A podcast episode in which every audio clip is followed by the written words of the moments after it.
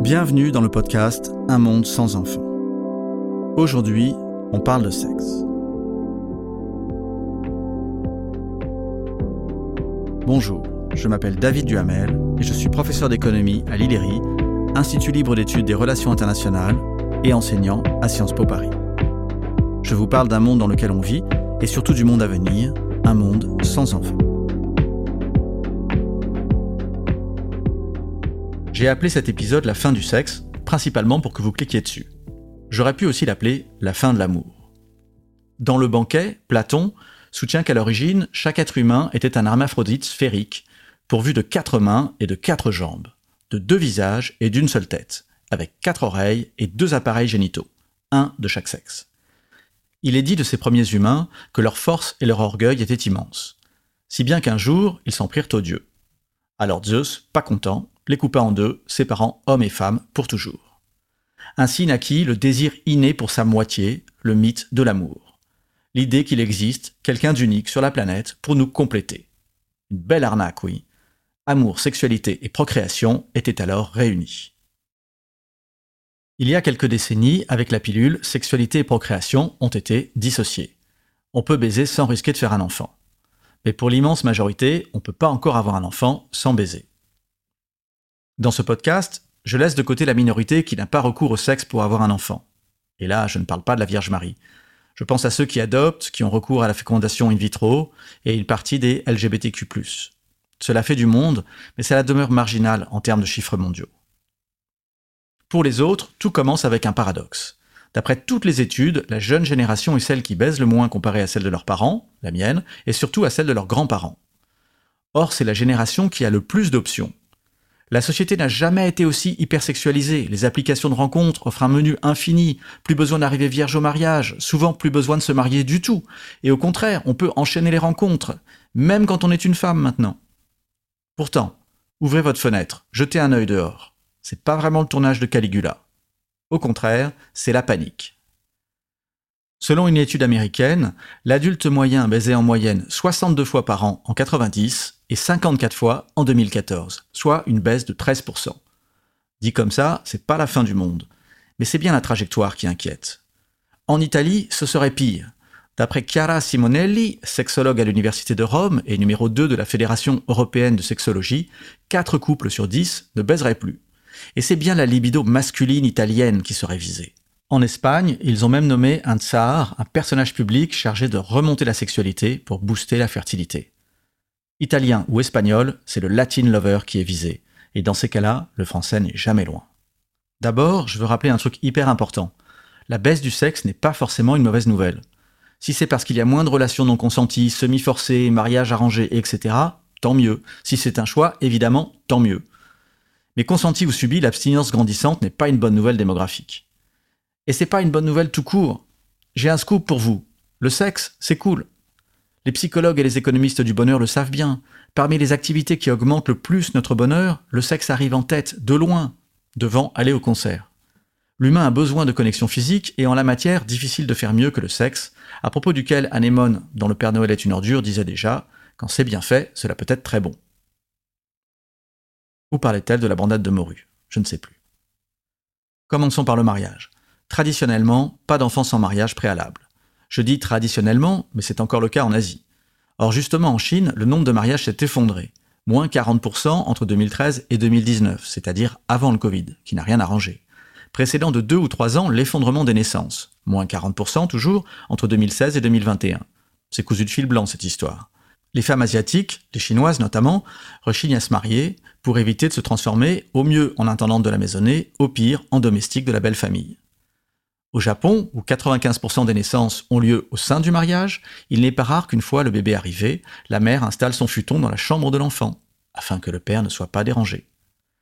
Mais c'est pas un truc asiatique, les taux de mariage sont en chute libre partout.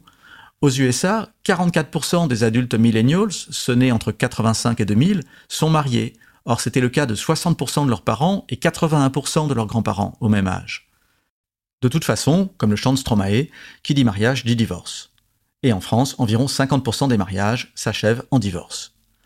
Le divorce est devenu commun, et c'est sans doute pour le mieux. Un mariage sans possibilité de divorce, n'est-ce pas une prison? Donc le divorce permet de recommencer sa vie. Très bien. Mais ce que je trouve intéressant, c'est combien les motifs de divorce ont changé avec le temps. Esther Perel, la célèbre thérapeute pour couple, raconte que dans les années 80, les couples se séparaient parce qu'ils n'étaient pas heureux, et qu'ils se séparent aujourd'hui parce qu'ils pourraient l'être plus heureux. Cela raconte une société plus exigeante où l'individu est plus libre, mais paye cette liberté d'un sentiment d'instabilité, d'insécurité. L'avenir amoureux et familial est moins clair, donc on va faire moins d'enfants. Le psychologue israélien Dan Ariely a à ce sujet une anecdote un peu déprimante. Selon une étude à propos du mariage en Inde, les mariages d'amour sont plus heureux que les mariages arrangés. Mais seulement les trois premières années. Ensuite, cela s'inverse. La raison invoquée par Ariely? Au moins dans un mariage arrangé, les rôles sont bien définis. On va pas regretter ici le temps du mariage arrangé. Au contraire, vive le divorce. Mais le divorce, c'est aussi la multiplication des familles monoparentales. Et en grande majorité, c'est la mère qui se retrouve avec un ou plusieurs enfants à sa charge. Comme le dit Elizabeth Warren, la députée démocrate américaine, avoir un enfant est désormais le meilleur moyen de prédire qu'une femme se retrouvera dans une situation financière catastrophique. Les chiffres sont accablants. En 2019 aux USA, la richesse des femmes célibataires est estimée à 65 000 dollars contre 57 000 pour les hommes. Elles sont donc un peu plus riches. En revanche, la richesse des pères célibataires est de 59 000, un peu comme les autres, mais celle des mères célibataires, 7 000 seulement. Élever un enfant seul est le triste privilège des femmes, et cela les appauvrit considérablement. Mariage en berne, divorce courant. Forcément, le célibat augmente. Là encore, si c'est un choix, c'est super. Souvent, les gens en couple rêvent de la vie de célibataire, l'herbe étant plus verte ailleurs. Mais ne vous y trompez pas, pour un Leonardo DiCaprio, il y a 100 000 célibataires qui galèrent. Encore une fois, les chiffres sont effrayants. Aux USA, le taux de célibat est passé de 22% en 1920 à 50% en 2014. En Inde, entre 2001 et 2011, le nombre de célibataires a augmenté de 39%. En Corée, la majorité des adultes de 20 à 44 ans est célibataire. Vous avez en tête Don Juan ou Casanova, mais avec le célibat grandissant, on voit apparaître de l'asexualité, c'est-à-dire l'absence totale de vie sexuelle. Aux USA, selon une étude récente, la moitié des jeunes hommes de 14 à 19 ans n'a aucune activité sexuelle, même pas masturbatoire, et pour les femmes, c'est presque les trois quarts. Au Japon, en 2015, 43% des 18-34 ans sont vierges.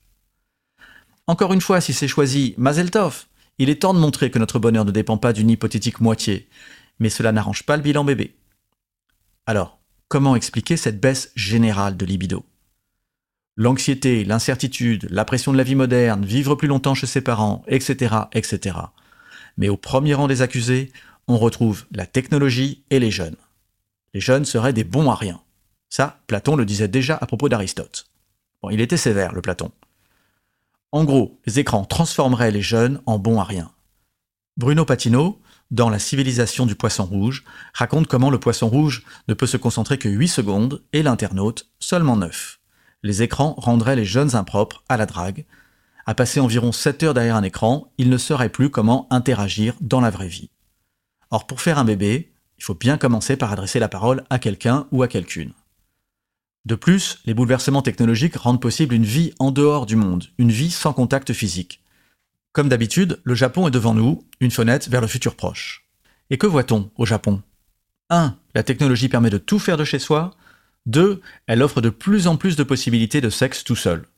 Au Japon, les poupées gonflables ne sont plus gonflables depuis longtemps, et les sex toys masculins sont communs.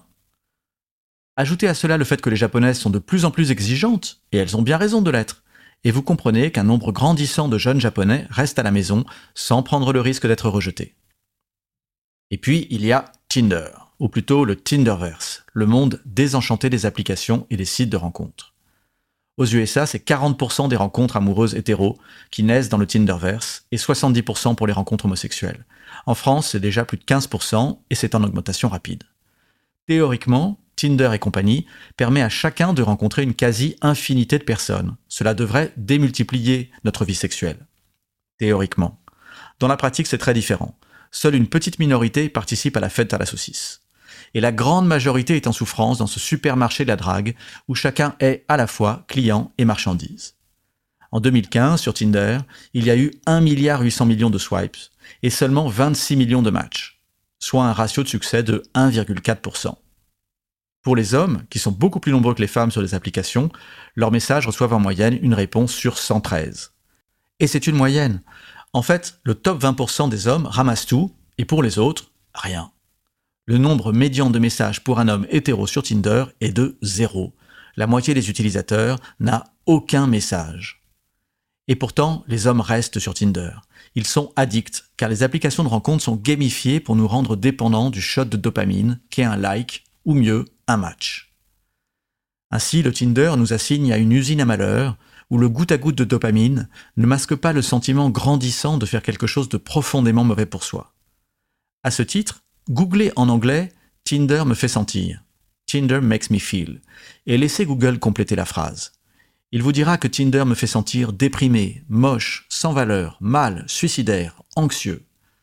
Alors ne comptons pas sur Tinder pour relancer la sexualité et derrière elle la fertilité.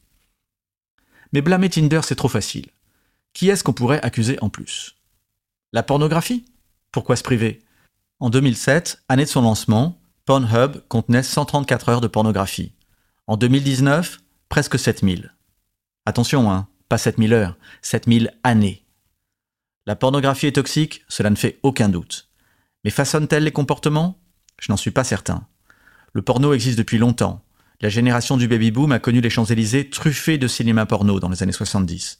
La mienne a connu le journal du Hard sur Canal+. Nous savions faire la différence entre la vraie vie et le porno. Je pense que la jeune génération en est capable aussi. Cela dit, dans notre société hypersexualisée, fleurissent les statistiques sur les pratiques sexuelles. Et l'hétéronormativité et le patriarcat sont mis, à juste titre, en accusation. Comme le dit joliment la sociologue Irène Terry dans un récent entretien au journal Le Monde, ouvrez les guillemets, il demeure une dissymétrie entre une sexualité masculine de conquête et une sexualité féminine de citadelle. Fermez les guillemets. Un déséquilibre que MeToo peine à régler. Les femmes sont prêtes à passer à autre chose, mais les hommes traînent les pieds. En ce qui concerne le plaisir féminin, il y aurait long à dire, et rien n'indique que je sois bien placé pour en parler. ça, ça m'a jamais arrêté. Daisy le tourneur, dans On n'est pas mec, on le devient, décrit un déséquilibre d'orgasme. Vous pensez que j'exagère? Permettez-moi de vous suggérer une expérience. Lors de votre prochain dîner en ville, demandez à vos convives de dessiner un clitoris. Nombre d'entre eux, hommes ou femmes, en sont incapables. Un pénis, les yeux fermés. Mais un clitoris? Ce n'est pas étonnant. Il a fallu attendre la fin du XXe siècle pour qu'existe une représentation en 3D du clitoris, alors que le premier godemiché, lui, date du néolithique. Le plaisir féminin n'a jamais été une priorité. L'étude des recherches Google le démontre encore. En matière de sexe oral, les femmes demandent à Google comment faire des fellations. Que demandent les hommes? Comment expliquer aux femmes comment faire de meilleures fellations? On n'est pas rendu. En résumé, les jeunes usent d'une technologie qui les rend moins aptes à la rencontre et parfois leur permet de vivre totalement hors du monde. Tinder les éloigne du sexe plutôt qu'il ne les en rapproche. Les jeunes femmes aspirent à d'autres cieux, plus joyeux et moins patriarcaux. Le célibat se généralise, parfois sous une version asexuée et le couple, lorsqu'il existe, prend des formes moins stables qu'autrefois. Le mariage est moins courant et mène une fois sur deux au divorce. Toutes ces évolutions sociales ne sont pas définitives, et le sexe, comme la procréation, doit être toujours l'objet d'un consentement. Mais pour l'instant, elles pèsent toutes sur la fertilité. À nous tous d'inventer une sexualité plus apaisée et plus joyeuse. À ce sujet, je vous laisse commencer. J'ai une lettre d'excuse à écrire à Scarlett Johansson. Voilà, c'est la fin de cet épisode d'un monde sans enfants consacré à l'amour et au sexe.